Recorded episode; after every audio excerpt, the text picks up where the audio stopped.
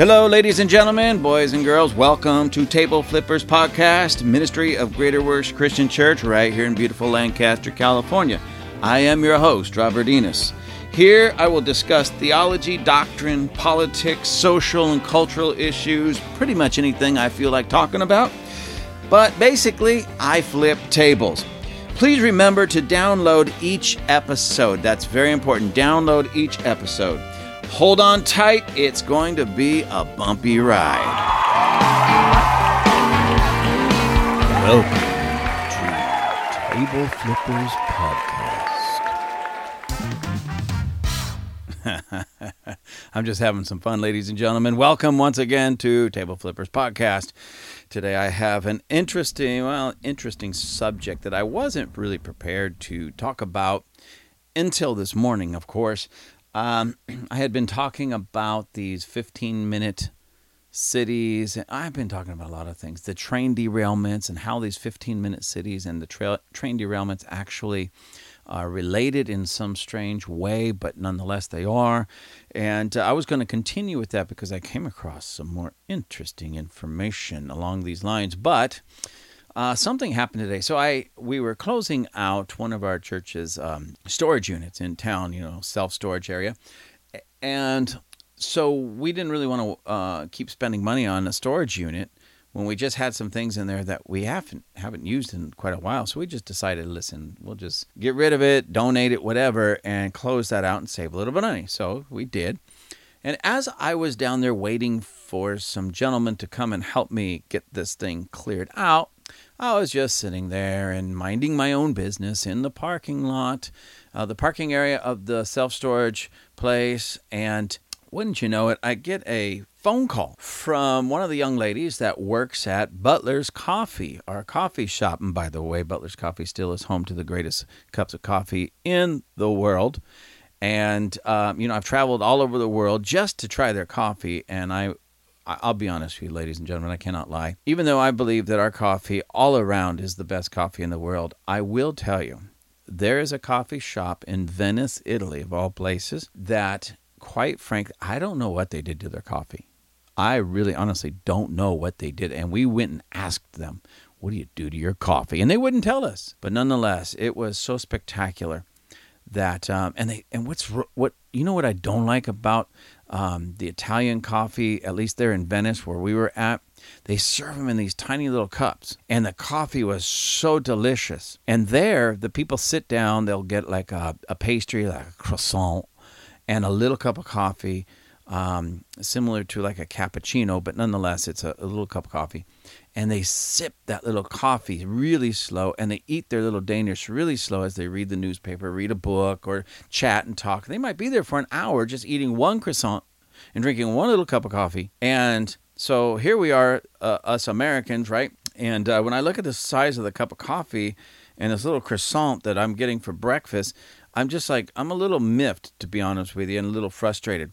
So I take it outside, sit down on the outside cafe next to the uh, one of the canals, watching the little gondolas go by, and I take a sip, a tiny little, I try to be Italian, so I take a tiny little sip of this coffee, and it was spectacular. So, of course, I drink it down in about two gulps, maybe three gulps, because, you know, I'm trying not to be too rude. And I woof down this um, pastry. And then I realize, wait a minute, I want another one. That was delicious. So I ran back in with my empty cup and I hand it to the guy. I say, hey, I, would love another one. That was delicious. That was fantastic. And he just looks at me like, it's gone already? Well, yeah. That's what we do in America when we actually like something. We woof it down and then go get more. Maybe that's why Americans are so big. But, anyways, that's another story for another time. So, outside, and I'll just be totally honest with you, ladies and gentlemen, outside of this little coffee shop in Venice, Italy, Butler's Coffee has the greatest cup of coffee in the world. And I say, even there, uh, I didn't have all their different coffees, but that one little cup of coffee was spectacular. And then I come home and I have our coffee, and it's spectacular. And what makes ours even better, even better than theirs, is we'll give you more. so, anyways, um, I get a call from the young lady uh, that, uh, and she said, I have to send something happened where I'm going to send you some pictures. So I said, Oh no, did they break in? Because we we've had people break in in the past. Did they break in again? You know? And she says, Well, um, no, uh, but she's, I'll send you pictures, but there's some, some signs taped up on the window outside because, you know, the whole front glass and part of the side of the building is all glass. So the whole front, they, they had spray painted a big sign. Let me look at the picture here and I'll try to describe it to you.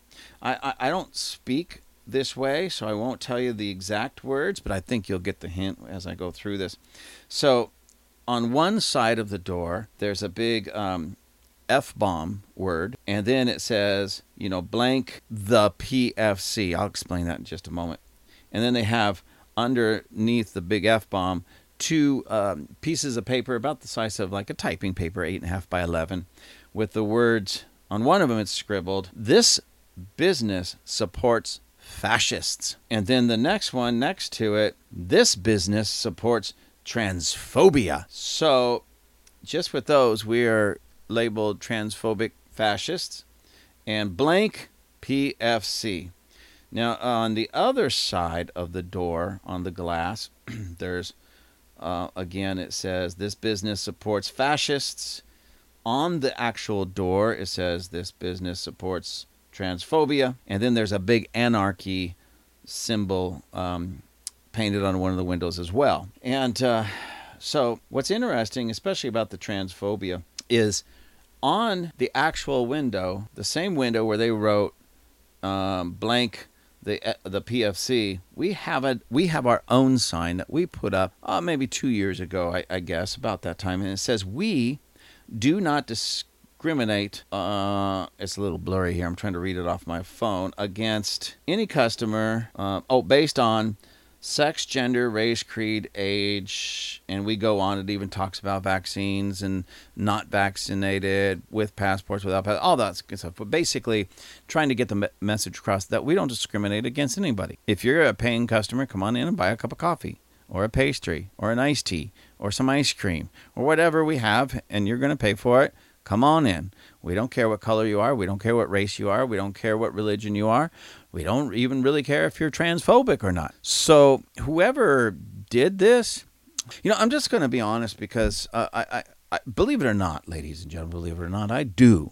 I really do try to be somewhat uh, nice. I, I, you know, I really do. But sometimes there's some things that are just so absolutely idiotic that all I can do is just tell the truth, point blank, and let the chips fall where they where they may.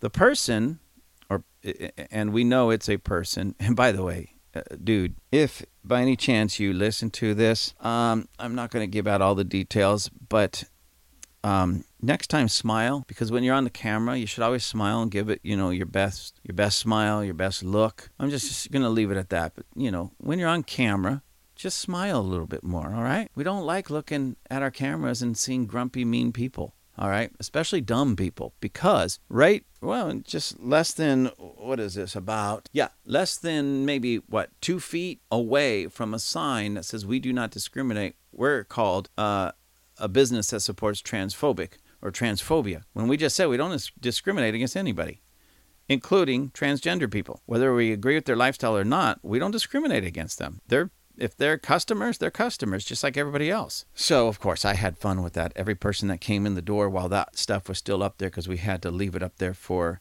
you know, the investigators to come and take pictures and, and run DNA and do, you know, take hair samples and uh, um, fiber samples and all of that stuff. um, so while it was still up there, anybody that came up and saw that, they would come in and say, you know, of course, they would make a comment. Oh, that's so terrible. Why? Why would people do that? I go, wait, wait, wait, wait. I'm sorry, we don't serve your kind. You know, we, we can't serve you unless you're a fascist, transphobic. You know, you have a transphobic fascist. That was my statement all morning. And then, of course, they would laugh. And then, of course, I would laugh because it all was just a big joke. But there's some people out there that just don't understand that things even like that are, are either a joke or, you know, they hear something that automatically knee jerk. You're transphobic. You're racist. You're a fascist. You're this. You're that, and they're idiots, just plain and simple. And they're cowards. See, because here's the thing: a real man, ladies and gentlemen, listen to me very closely and teach this to your children, especially your your sons. Real men don't go around tagging things in the middle of the night to try to make a point like that. A real man, if they have a problem with a business or an individual or a group, they'll pull themselves up by the bootstraps, stick out their chest, and go and talk to them. I almost said confront, but it wouldn't even have been a confrontation if somebody come and say, "Hey, I want to talk to you about something because this is what I heard. I heard that you guys don't like, you know, transphobia people. What do you say about that?" We could have a nice conversation. Oh, and by the way, I heard that you're fascist. Well, I would say, "Well, define a fascist." They'll define it in whatever way they possibly could. If I needed to correct them, I would correct them, but we would talk about that. Okay, so because we were considered or called uh, fascist. I looked that up in the dictionary. I, I mean, I knew what it was, but I just wanted to make sure.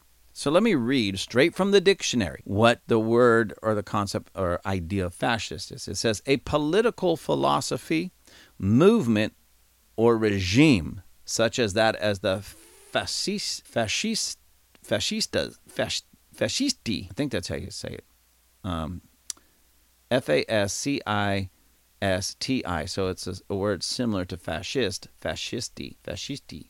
Anyways, nonetheless, um, it's a political, philosophical movement or regime that exalts nation and often race above the individual, and that stands for a centralized autocratic government headed by a dictatorial leader, severe economic and social regimentation, and forcible suppression of opposition. Do you know what that what a fascist really is? Liberal, Democrat, socialist, communist, Marxist, Nazi. Certainly not anybody that leans towards conservatism or true biblical Christianity. Because conservatism and biblical Christianity, number one, puts the individual above the state, puts the individual above the nation as a whole. Although conservatives and even biblical Christians will love this nation, but the reason they love this nation because it's actually founded upon the principles. The reason our nation is actually called a republic is because in a republic, individual rights trump the rights of everybody else. In a democracy, which it has become, the the uh, mob rules. Let me give a real quick example. Let's say you own a bicycle. And let's assume there's a group of people that come by and say, "We really like your bike." And you say and they say, "Give us your bike." And you say, "No, it's my bike. I'm not going to give it to you because it's my bike. I own this." You see in a republic, uh, um, the laws, the uh, police, the courts will support you because that's your bike. So if somebody takes your bike, they stole it from you, and you can either go get it back, you can sue them, you can they'll get thrown in jail, whatever, because your rights as an individual trumps their rights. So in a democracy, let's say five people come together and they say, "Hey, we want your bike," and you say, "No, it's my bike. I paid for it. It's my bike." But in a democracy, they can say, "We're going to vote on it," and if they get three out of five votes in favor of taking your bike, then they'll take your bike and do whatever they want with it because that's a democracy. That's why in a democracy, you know, um, often uh, how many people, like, say, vote over personal rights can trump those personal rights. All right. And um, so to make it even worse, fascism is that of socialism, liberalism, and uh, communism, Marxism, all those isms that put the government above the individual or even the community. All right. So they have, whoever put this doesn't know us, doesn't know what we push, what we believe, what we stand for, because we stand for the rights of the individual and we stand for the good of all.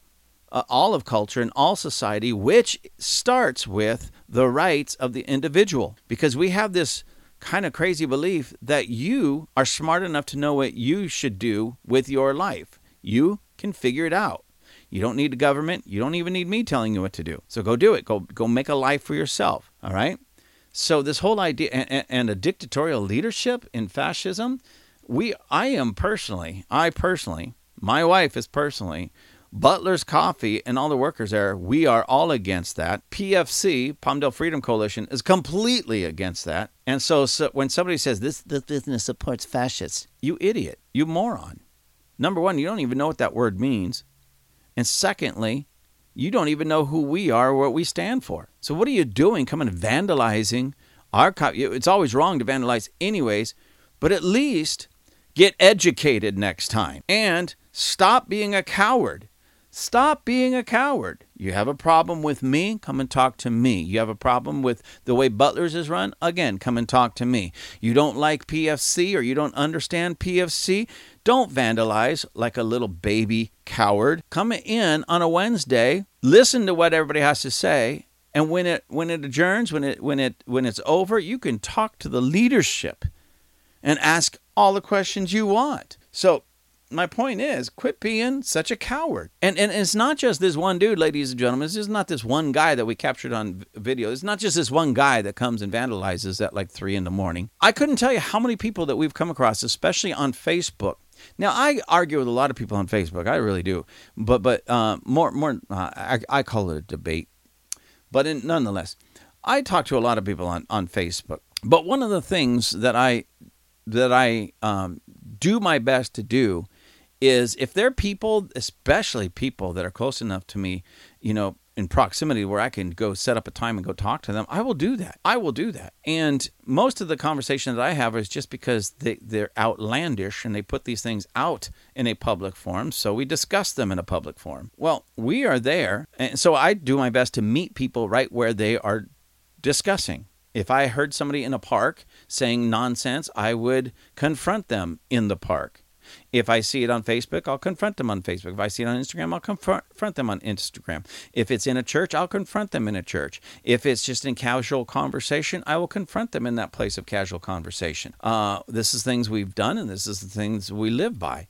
You know, we're going to talk to them on the level and the place that they're opening up that conversation and vice versa. Just like I know this, anytime I post anything on social media, I am aware that somebody's not going to like what I say and going to comment something negative, and I and I pretty much even welcome it. I welcome it to the point to where it just gets silly name calling and then disruptive in that sense. Because once the name calling starts, well, debate's over, and the person who started calling names lost the debate. So it's just over at that point. So I usually stop. Okay. But nonetheless, a lot of people just don't understand just simple common sense things like this gentleman who came and tagged and vandalized Butler's Coffee because he didn't like something about PFC.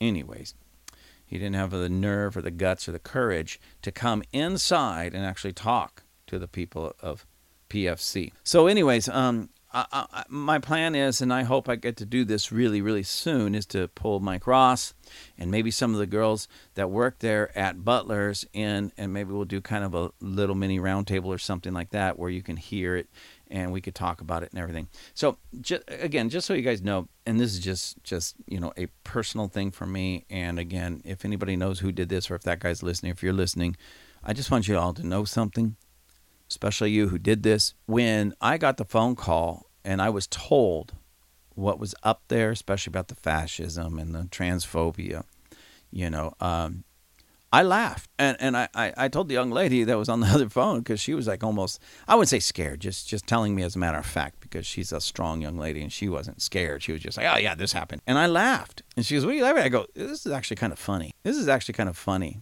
that when you just hold a meeting there on Wednesday nights and it's open to everybody who just wants to walk in and join us. Uh, but when you do this, it triggers all the weak people. It just triggers the weak people that there just actually might be a group of people that, number one, have common sense, number two, have strength of character, have some morals, have some decency, and can gather together and eloquently or somewhat eloquently discuss those ideas, thoughts uh, in a an intelligent manner. And that just triggers people who don't have that or don't know how to do that. So what do they do? They go to what they know to do. Let's get some spray paint and spray paint their windows. Let's get some paper and tape some transphobic and fascist accusations on there. We'll get them. I can almost hear them in the, you know, somewhere in some cellar or some somebody's mama's basement. We'll get them. we'll get them. We're gonna spray paint a anarchy sign up there. oh my gosh. Anyways, now this all leads me to this again. Now this just made me jump the gun because I've been wanting to do a podcast uh, on some Jordan Peterson stuff because I really appreciate m- many of the things that he says, how he says it. He's very eloquent and everything, and he's just a very brilliant man. I'm not saying I agree with absolutely everything that he says 100%, but I agree enough with him that um, you know, I would love to just sit down and have a cup of coffee with this dude and just pick his brain. I mean, he's just brilliant, you know, and he's very smart. And he has a voice with people such as Joe Rogan, Tucker Carlson, uh, um, different colleges and universities have him come out and speak. He has many uh, YouTube videos and articles and things of that nature where he's just uh, uh, able to and allowed to just speak uh, what's going through his mind. And sometimes he has these people that do interviews with him and they try to trip him up or they try to catch him. And he's brilliant. He just can't do it. I mean, I was watching one where they asked a question, but they asked it in such a baiting way that, and he picked up on it. He says, "That's not really a question." I mean, it had a little question mark at the at the end of it, but it was more of a statement in a question. And he says, "How about you? Instead of trying to trap me and trick me, and set me up. How about you ask a real question? And it was in kind of a uh, Q&A forum in an open setting, and everybody else in the room started just cheering and basically made a fool of this young lady who tried that. But it's just like, you know, yeah, just try to ask a normal question. Quit trying to be so baiting and tr- quit trying to back me into a corner and such. So, anyways, um, back to Jordan Peterson. I really appreciate this dude. He uh, uh very much is is brilliant in many ways. Um, again, I would. He's the type of guy that I would just love to sit down and pick his brain on some things. Uh, he's very scholarly in most everything in everything uh, uh, that I know that he talks about, whether it be religion, psychology, um, cultural issues, societal issues, things of that nature. So I want to read an article, and where is this? This comes out of. Put it in there. I thought.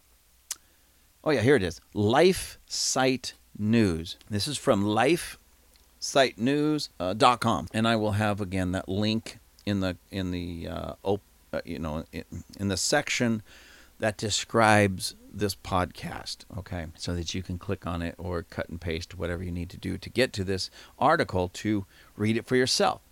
So let me just read this. It starts out Jordan Peterson explains why boys become school sh- shooters, and it's not toxic masculinity. Now, before I go on in this, he, he's he's focusing on um, boys becoming school shooters, of course, as it opens up like that, and that's not what we're dealing with here at Butler's or with PFC, but it's the same uh, mindset. It's the same things that would lead one young man to go shoot up a school and another young man to go tag a building like this, not even understanding what he's doing or why he's doing it. It's just some kind of extreme weakness in them, and it's not. It's not what you you your traditional, if you will, toxic masculinity. You know, because it's it's actually uh, really the um, opposite. It's it's toxic, of course, but these are not masculine young men at all. These are cowards. So it's toxic cowardice on display. They might, like this dude, might be walking around today strutting his stuff, high fiving or getting high fives from his friends for this awesome job that he did of tagging the uh, Butler's Coffee that hosts PFC.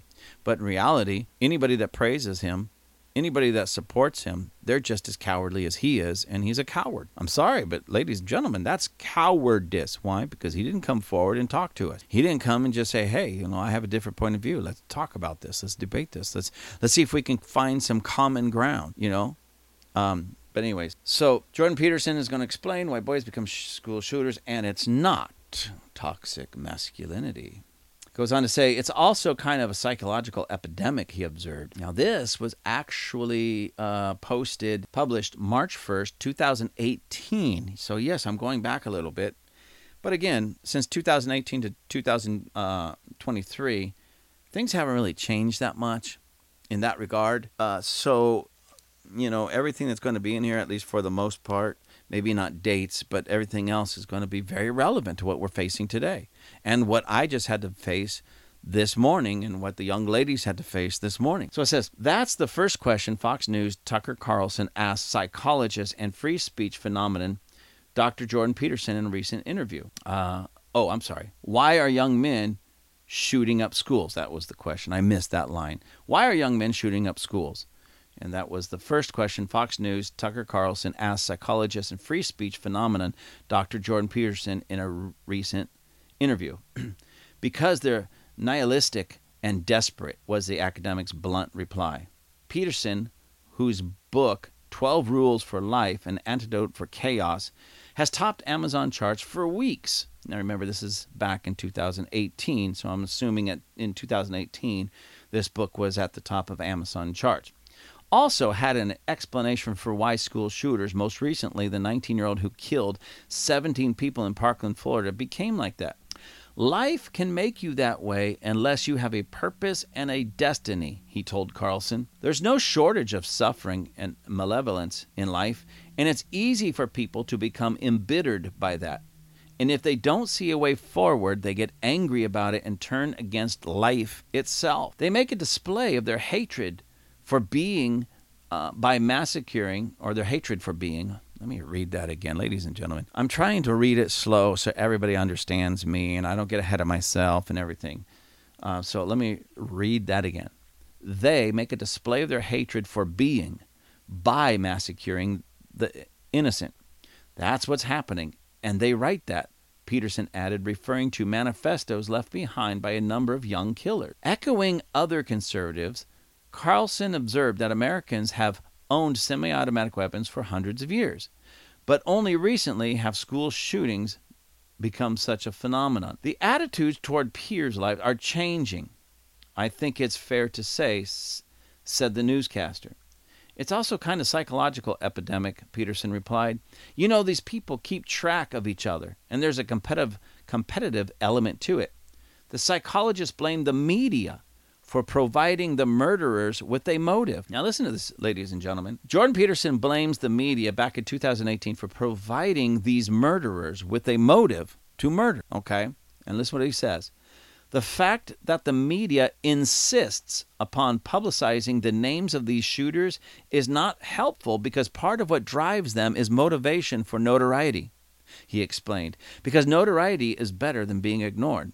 So these young men these young people that uh, they feel like they're being ignored, like they're outcast, like they're pushed aside, marginalized, forgotten about, and nobody cares. Um, they want to be known. They want people to know their name. They want to do something that puts their names in lights. And because they're not thinking clearly because of whatever's going on in their life, because of their toxic cowardice uh, at, at the root of who they are, they they don't even care if it's if it's not something positive said about them, but if it's it's a negative. All right, so so just as long as people know them, and especially that uh, you know I've been in pain, so if I can cause them pain, I remember bad things. So if I can cause them to remember bad things, and my name is remembered, you'll always remember my name when I do this bad thing. Well, Peterson is basically saying because the media insists on promoting these people's names and publicizing their names, it gives that next one, hey, he got that.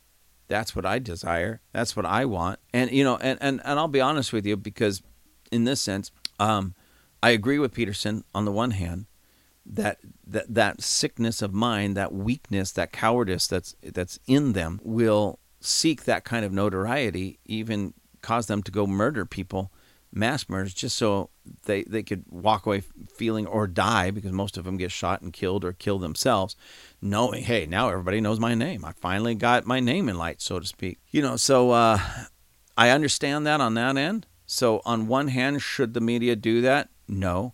But should there be a law or should they be forced to not do that? Well no. And i know they don't do that in, in cases of um, uh, people that are under the age of 18, uh, at least until the family's been notified and certain things are taken care of. So I do understand that for children. But I never want to take people's rights away in that sense because if we start, especially the media, if you start taking away the media's rights to say something, well, then they can take away my rights to preach whatever I want from my pulpit in my church. Or PFC's right to say whatever they want to say in one of their meetings it's a slippery slope once you get there. But at the same time, I do think they have the eth- the ethical responsibility, the, the media does, to maybe by their own choice not publicize these names or to say it in such a way maybe not the name but say and, and report on it in such a way that it discourages the next person dealing with this um, toxic cowardice uh, you know, do it in such a way that they know they're not going to get what they want out of it. You know what I mean? Anyways, I don't know how you do that, but nonetheless, let me keep on going. Uh, the past spoke about responsibility.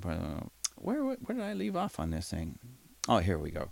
Peterson stressed that young people need to have clear direction and a sense of purpose in their lives, and that society is failing to take these philosophical and even religious issues seriously. Oh, that's so true. And, and, and I, I wouldn't even say it falls fully on society per se. It does to a certain degree, but it, it falls on the shoulders of parents. Parents that are raising these young people to be toxic cowards are not taking philosophical and religious issues seriously. They're not teaching them right from wrong. They're not giving them a sense of real hope and purpose. They're not t- teaching them that their life has meaning and that they need to find their, you know, come into their destiny, come into what God has created them to be and do, and they'll find purpose, they'll find destiny, and they need to do it right. They need to do it righteously. They need to do it morally, ethically, um, and all of that, you know. So, yes, I would agree it's a societal thing on one hand, but it's more importantly, it's a family issue. Mom and dad, it's your issue. So, uh, in the past, we spoke much more about responsibility in particular, uh, but also purpose and maturity, and we valued those things highly, he said. We don't confuse them with tyranny and toxic masculinity, for example. The idea that masculinity is somehow toxic is absolutely dreadful, he says. Speaking of toxic masculinity, said Carlson, why is it all boys who commit school sh- why is it all boys who commit school shoot- shootings. Well, boys are more aggressive than girls, Peterson explained. There's a biological component to that that's quite strong. That's why the vast majority of people in prison are male. He observed that although the average man and woman are almost equally aggressive, the most aggressive people are virtually all men. Male aggressiveness also explains why men who attempt suicide less frequently than women are more likely to succeed at it, he said. The biological reason for this, however, is ignored by postmodernist social constructionists who have got their heads firmly buried in the sand. Carlson asked Peterson if society should be thinking about how to raise boys so that they are less likely to use murderous violence, and the psychologist agreed. Twelve Rules for Life is a meditation on exactly that, he said. I have been lecturing online about the idea that responsibility is what gives life meaning, and that meaning is the antidote to nihilism, nihilism, nihilism and aggression and resentment that can otherwise be produced. There's no doubt that life, life is difficult and that people get hurt and betrayed, he continued. That's unassailable truth. You need something to offset that, and most people find that in their destiny, in their adoption of responsibility and their willingness to make their own lives and the lives of their family better, to contribute to the community and to bear the burden of being nobly. And that works, but he, but we don't think that way anymore. You know, I want to stop and comment on all of that. Jordan Peterson talks in some big words, fifty cent words, and um, so every now and then I just have to stop and reprocess what he's saying. But I, I, I agree with him. There was a time, there was a time, even when I was growing up, we were taught how to act. We were expected to act certain ways, and uh, there was a certain purposes, purpose in what we were being taught and why we being taught that. I'll give an example, just one other thing. I remember my dad telling me um, that he didn't want me fighting in school. All right. I don't want you fighting in school. So if you can walk away, walk away, right? If you can. If somebody's picking on you and you can walk away, walk away. You know, and you better not ever, he said, I better not ever find out that you started the fight, okay? But, he says, but if there's just no way out, and you always try to find a way out, but if there's just no way out, you make that guy regret picking on you. Just make him regret it. And and there was actually um, a certain I, I don't know what you would say uh, honor, nobility, even in the way uh, kids way back then, at least kids would fight when they had those differences, and they you know we were taught you can't back if you can't back out, fight, make them regret it, but you better do whatever you can to get out of it, talk your way out of it, whatever you know, and never start it. Um, but it, back in that day, I remember this, uh, uh and I remember watching this in, in my high school two kids were going at it. They were fighting, fist fighting. And uh, um, they were fighting. They were hitting one another. They're grabbing one another. They were punching one another, trying to kick one another. And for the most part, only one in like maybe five or six swings actually connected with any, you know, it was all just more like little love taps. But finally, when one of them went down, He went down. He wasn't knocked out, but he, he was dazed and he went down. Um, the other guy just backed up, just backed up and, and kind of stood over it like, if he's going to get up, I'm going to knock him down again. All right.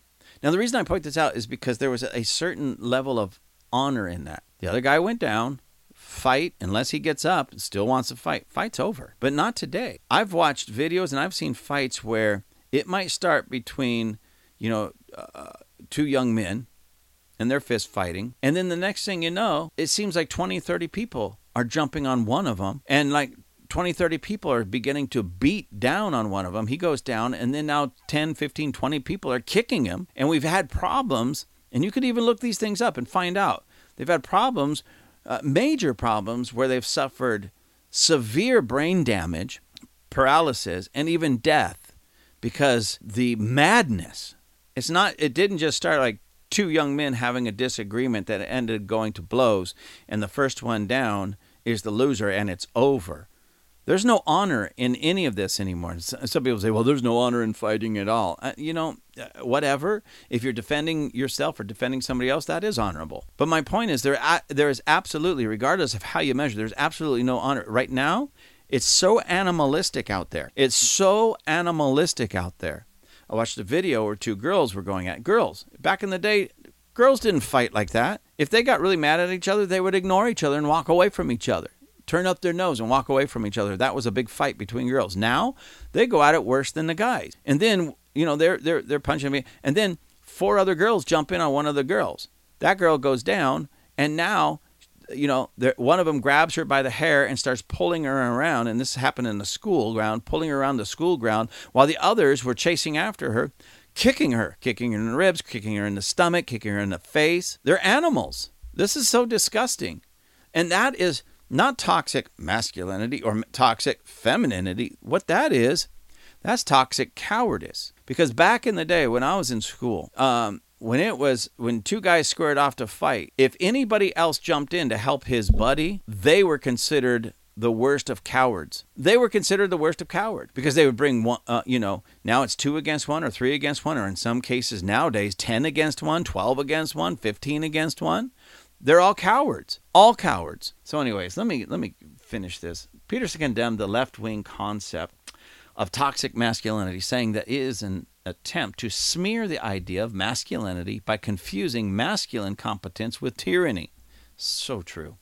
It's part of the underlying idea that our culture is corrupt, tyrannical patriarchy that was run by men for the advantage of men, which is a very pathological way of looking at the world, he said pathological. I like that. As a pathological way. So anytime you see these people or hear these people talking about toxic masculinity and talking about how men for so long have only built this world for men, run this world for men, and it's men for men and men for men only, well, that's a pathological, that's a fancy word for crazy, but a pathological way of looking at the world. Accepting this point of view leads to a belief that masculine energy should not be fostered. Peterson observed. And the only people who think that way are women whose relationships with men have been extraordinarily, extraordinarily damaged, or men who have no idea who they are, or who are trying to shirk responsibility. So, uh, I want to get back to this for just a moment. So uh, um, I don't want to deal too much with the women because I think that's kind of a no-brainer that the women who are you know, toxic masculinity, toxic masculinity, always blaming men for just being men and calling it toxic. Well, yeah, those are women that have been hurt, been women that have been hurt, especially by men, and um, yeah, and my heart goes out to them for that. But the other ones, men who have no idea who they are or who are trying to shirk responsibility, what that basically means, ignorant and cowardly. So men that are ignorant, they don't know who they are, or cowards they just don't want to take responsibility for their lives, their actions, and for being a man. Well, they're the ones that are push, pointing the finger, going, toxic masculinity, toxic masculinity. Well, knock it off, wimp, and go get a life. the idea that masculinity is, in essence, is somehow toxic is an absolute dreadful idea. He ends this uh, article with, and this article, I forgot to mention who wrote it. It was. Uh, where is it? Where is this? Dorothy Cummings McLean. Maybe I said that already, but Dorothy Cummings McLean. Again, that was March 1st, 2018. And we're still dealing with these things in 2023. That's why I wanted to bring it up.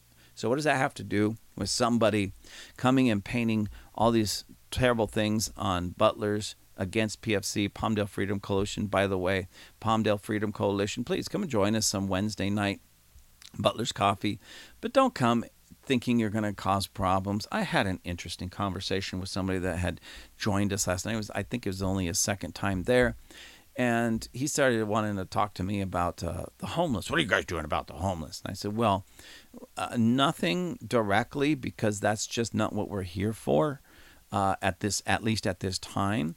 However, many of the things that we are doing, we're hoping that will have indirect positive consequences with the with the homeless and then he just goes off and all of this stuff, and and he was just you know saying the dumbest of things the, uh, honestly, just the dumbest of things. And I try to correct him on some things. I try to speak to him because I've worked with the homeless. I've worked with homeless shelters. I've been at the food drives. I've handed out food to to homeless people and those who are in need. And so I I've been I've heard the conversations. I've been around them. I know what's going on in their life. Maybe not super intimately, but intimately enough that I get a basic idea of what's going on with the homeless. I've I know a lot of um, sheriff deputies out here. I talk to them. I talk to them about the homeless situation. They talk to me about it. They tell me how, uh, in many ways, maybe not 100%, but in many ways, their hands are tied because of what comes down from the county's board of supervisors level and, and how um, even if there's somewhat some criminal activity, often depending on what it is, of course, they're not allowed to go into these tent encampments and just, you know, start busting people and dragging people out. It, they can't do. It. They're they're not allowed to, you know. And this guy just didn't understand all of this, and I was trying to educate him on all of this, and, and he it just kept getting louder and louder and louder and louder, and then um, my good buddy uh, Mike comes.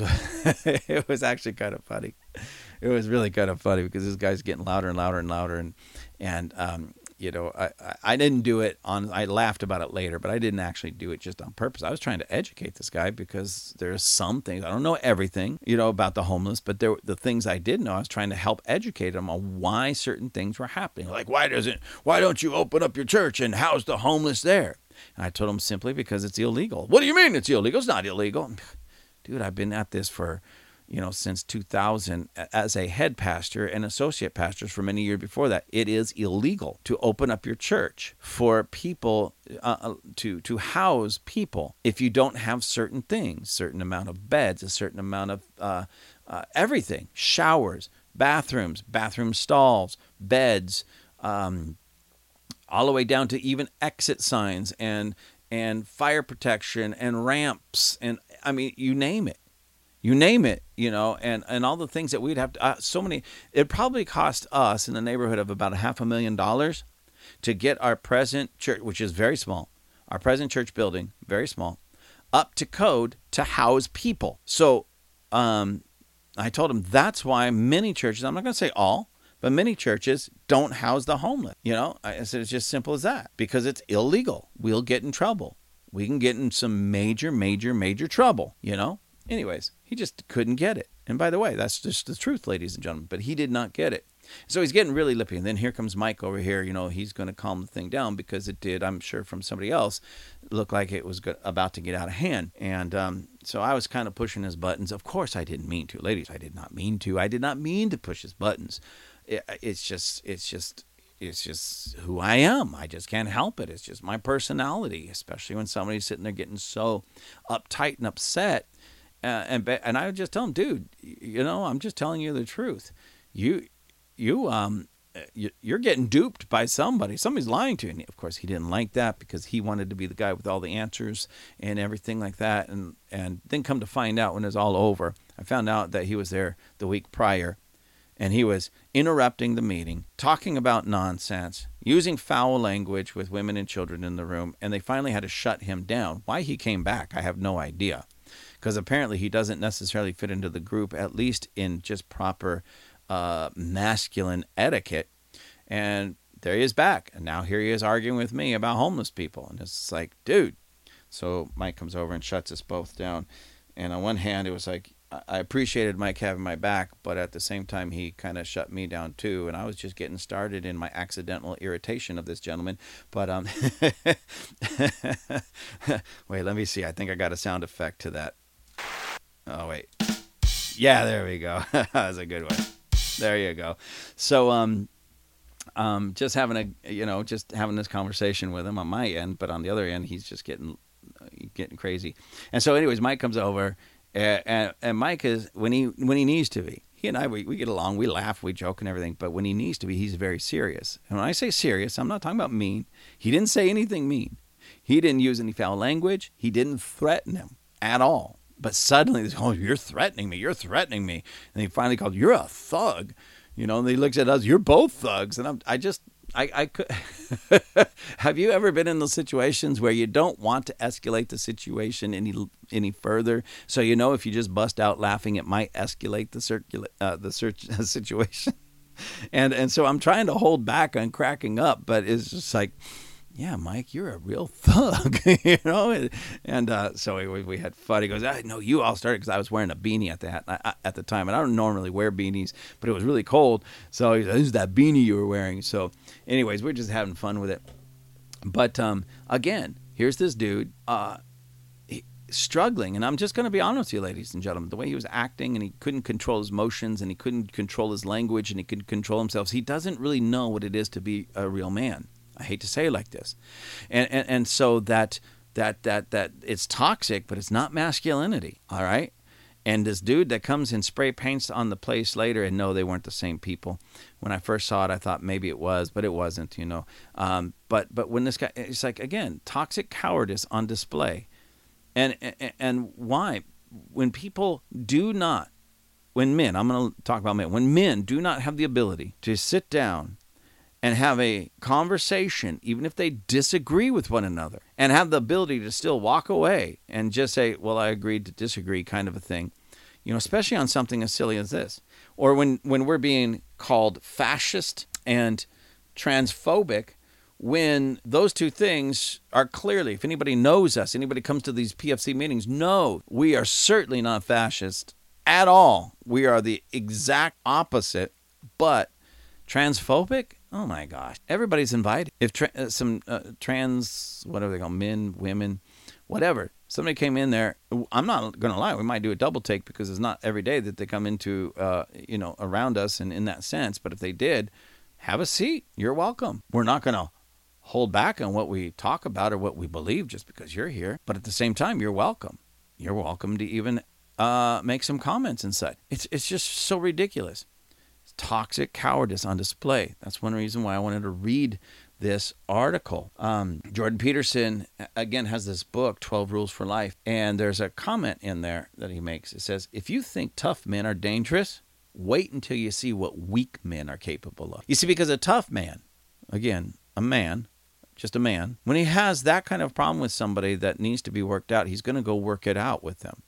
He's going to talk to them. And if He's never going to start the fight, but even if it comes down to some type of fist fight, now please, ladies and gentlemen, I am not advocating violence. I'm just saying if that's what it comes down to, because as he's trying to confront, he's trying to work something out with another man or, or group or whatever, and somebody takes a poke at him, he's going to stand up and defend himself, but he's not going to go in there starting a fight. He's going to go in there with the heart and the mind and the attitude of number one, listen, I think what's happening here, what's going on is wrong. Uh, he's going to go looking for some real world information. And if it still is information that leads to his understanding yet that this is wrong, he's going to try to educate or work it out so they can come up to a mutual agreement.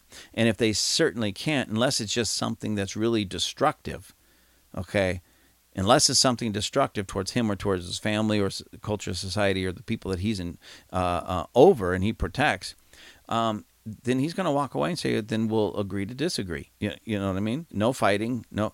But a, a, a coward comes in the middle of the night and vandalizes the place they disagree with and proves that they don't even know what they're disagreeing with or with or why. That's the that's the biggest thing. They don't even know. Fascists? Fascists? The last thing I want to be under is a dictator. So that by virtue of that alone, I'm not a fascist. Anyways, if you think tough men are dangerous, Wait till you see what weak men are capable of. Jordan Peterson. And that's what we're seeing in the world right now. There's too many weak men in key positions, ruling from weakness instead of strength, and it's wrecking things.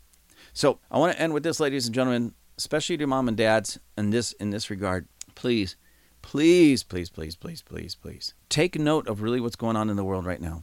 Take note of the weakness on display and what it leads to. Take note of, of every school shooter or mass shooter in this country that's, that, that goes and kills the innocent. That's cowardice on display, the ultimate in cowardice on display. Now, moms, and especially your dads, treat your sons how to be real men. How to be real men, masculine men, strong men, physically, emotionally, spiritually, mentally, strong men. And one of the best things you can do, give them a real purpose in life. And especially your young men, your boys, give them a masculine purpose. What do I mean by that? Well, make sure that there's things that are that are uh, traditionally masculine woven into their world, their daily world. And and I know this might seem like a silly thing right now, but but you know, um, Teach them how to change a tire. And I'm serious. Teach them how to work around the house. When I say work around the house, I mean, you know, fix things because men fix things. It's wired into us. We are fixers, we repair. Something's out of order, something broken, we fix it. Teach them to do that. That doesn't mean that's going to be the rest of their life. Doesn't mean they're going to be handyman uh, for the next 50 or 60 years. It doesn't mean that they're going to be electricians. Doesn't mean they're, they're going to be carpenters. But they should learn these types of things, not about the carpet, because I can care less about the carpentry. I can care less about the mechanics. If they want to take their, their car to a mechanic, that's fine. they want to hire a, a carpenter to come and do work for them, that's fine. But they're learning how to fix what is broken. They're learning how to identify a problem and then come up with creative solutions on how to fix it. Now, I know that's not only masculine. Women can do that too. I mean, it's just you know, that's that's for men and women. But men have it wired in them. This is one reason why in a marriage, often men and women have, you know, husbands and wives have problems. The wife often just wants to talk about the problems, just get it off her chest, and have somebody to talk to. She doesn't want the husband, and and the husband's just supposed to sit there and shake his head and look like he, um, he really cares and understands about what she is saying. But in his mind is he he wants to fix it. He wants to deal with it. He wants to fix it for her. That's the way he shows love. That's the way he's wired. Then she gets mad because, you know, um, because uh, um, she doesn't want him to fix it. She, he, she just wants him to listen. There's a funny, I think it was Saturday Night Live, maybe it was Mad TV or something, one of those. But there's a little spoof that they have, and it, it's it, it's hysterical. And ladies and gentlemen, I'm sorry, I'm gonna play on some stereos here, and and so did they but it was so true. There's a husband and wife sitting on a couch, and and they zoom in on her face as she's just kind of pouring out her heart, and he he tries to interrupt and says, "But but but," and um, and as she as she starts saying because she was saying you know it's just a headache. I just feel like you know i just have this headache and everything that i'm going through just gives me a headache and you know I, am butchering it up. I don't I remember the words exactly but she kept going on about how she has a headache and it just you know and all this stress and headache and everything and when they pan back, she gets mad at him because it's like he says, "But but but honey, look at look at and, and, will you stop? You're always trying to fix it. I don't want you to fix it. I just want you to hear me. I just want you to sympathize with me. I just want you to be there for me and be a support." But he's go, "But but but honey, you know, there's there's no no you do." And she goes on. And they're arguing back and forth. And but anyways, when they pan back and you see what's going on, she has a big nail in her head like right in her forehead or top of her head or something, got a big nail up there. And she's complaining about how she has a headache and the stress of life and everything that she's going through. And every time he tries to tell her, but there's a nail and I can get it out for you, you know, but no, stop. I don't need you to fix it. I just need you to listen. And it was kind of funny because, yeah, that's been the age old conversation and argument between husband and wife since probably Adam and Eve. She just wants him to listen, he wants to fix it. Sometimes there is no solution, so the husband should just listen. And sometimes there's a super clear, super clear you know way to fix a situation and get the get the wife out of the pain and out of the misery and the husband can see it clearly but she can't and she shuts him down because he just wants to share and all, all you want to do is always fix me and da, da, da, just listen to me and it's like but you got a nail sticking out of your head you know, you just got this big nail sticking out of your head. I can fix this, you know. But, ladies and gentlemen, there's not always fixing. But, anyways, men, uh, even though it ca- can cause some problems like that, the argument about stop fixing me, just listen, but I know how to fix this, but I don't want you to all that. Real men are not what real men, listen, ladies and gentlemen, listen to me. Real men are not wired at the very core of who they are to just listen and give a shoulder to cry on. I know, ladies, I'm sorry, but but my husband, that's why I married. No, no, no, no, no. That's why you have girlfriends. You actually married your husband to protect you, to give you security, and to fix things. Yes, husbands, we should learn to just listen at times. But ladies, you set us up and yourselves up for failure when all you want from us men is for us to listen. You have to allow us to fix something once in a while. And if you just want an ear, go get a dog. If you just want to complain, go get a dog. If you just want to bad mouth and just go on and on and on and you don't want anybody fixing it you just need somebody to listen to you know go have coffee with one of your friends okay? And let your husband get back to fixing things. And and i would say that's one of the number one things about being a man about being masculine is being able to fix things. Again you don't have to go into carpentry you don't have to go into mechanics you don't you know why do you think many uh, of the brain surgeons are men because they're trying to fix something. And the more complicated it is, they they work harder to perfect their skills. Do you guys want to know why men, so many men, get into golf? Because golf is one of those uh, sports that you never stop learning how to better your skills and better your game. In other words, it gives them something to constantly fix and work on because that's how men are wired. So if they're not working as mechanics, if they're not working as carpenters, if they're not working as brain surgeons, where their job is to actually fix things, they need to have something in their world to fix. And let's face it, maybe I shouldn't even say this. Maybe I shouldn't even touch on this. But ladies, if you f- get frustrated with your husband because he's always trying to fix you or fix the situation for you and you just get so burnt out on that and so tired, then maybe you shouldn't be so broken. Maybe you shouldn't be so broken. And if you're not going to let him fix you, well, then go work on it yourself so he's not going to be frustrated and he could put that same energy into actually fixing something that will really benefit you and him. Now, am I saying that's going to cause all of these school shootings and everything to stop? No, no, maybe not. Maybe it's a little bit more than that. That's a huge jump forward because I couldn't tell you how many times I've seen uh, mothers and fathers shut down their boys when they're just trying to be boys. And ladies and gentlemen, what we need is our boys to be true boys, our, our boys to grow up to be true men, and true masculinity to be put on display, not this cowardice, toxic cowardice to be put on display. So, those of you out there tagging places thinking that you're a tough guy because you can tag your name or tag your your street name or whatever or tag something you don't like from a business or a person or a group, you're not a man. You're not tough. That's toxic cowardice on display. Deal with it. Own it. And and if you are a male, somewhere some deep down inside of you, there's that desire to fix something. Then go get fixed. Let's go home. There's no intelligent life here. Thank you again for joining us at Table Flippers. Please check out our merchandise. We have hats, hoodies, water bottles, all kinds of cool things. You can find all of the, our merchandise at tableflippers.com. That's tableflippers.com. And please write me. Please let me know how I'm doing. Write me at gwccrobert, that's one word, gwccrobert at gmail.com. Give me the good letters, give me the bad letters, tell me the great things I'm doing, tell me the bad things I'm doing. I want to hear it all. Have a great day.